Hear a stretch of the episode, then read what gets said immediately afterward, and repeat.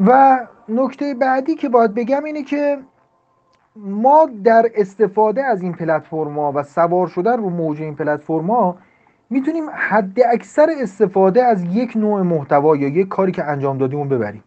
یعنی چی؟ یعنی ببینید من الان دیدم خیلی از دوستان دارید لایو برگزار می‌کنید.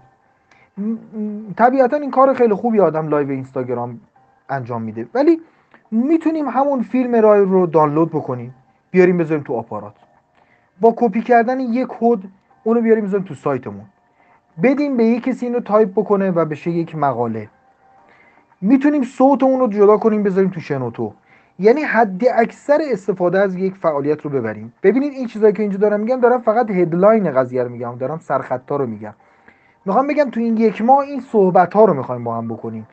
یکی از روزها می‌خوام در مورد این صحبت بکنیم که حتی داستان از این بگم که یک روزی مثلا سازمان گاز اداره گاز من رو دعوت کرده بودن. یک جلسه که من رفتم اونجا درس دادم یک حرکتی انجام دادم که کل اداره گازها بعدا منو دونه دونه دارن دعوت می‌کنن که براشون درس بدیم. حتی تو همین ایام کرونا دارن براشون وبینار می‌ذارم چیکار کردم خب اینو بهتون میگم. ما یک بار که یک کار انجام میدیم یک بار که یه جا رو میریم باید در حقیقت رد پای خودمون رو اونجا باقی بذاریم. باید اثر خودمون رو اونجا باقی بذاریم و بیایم بیرون.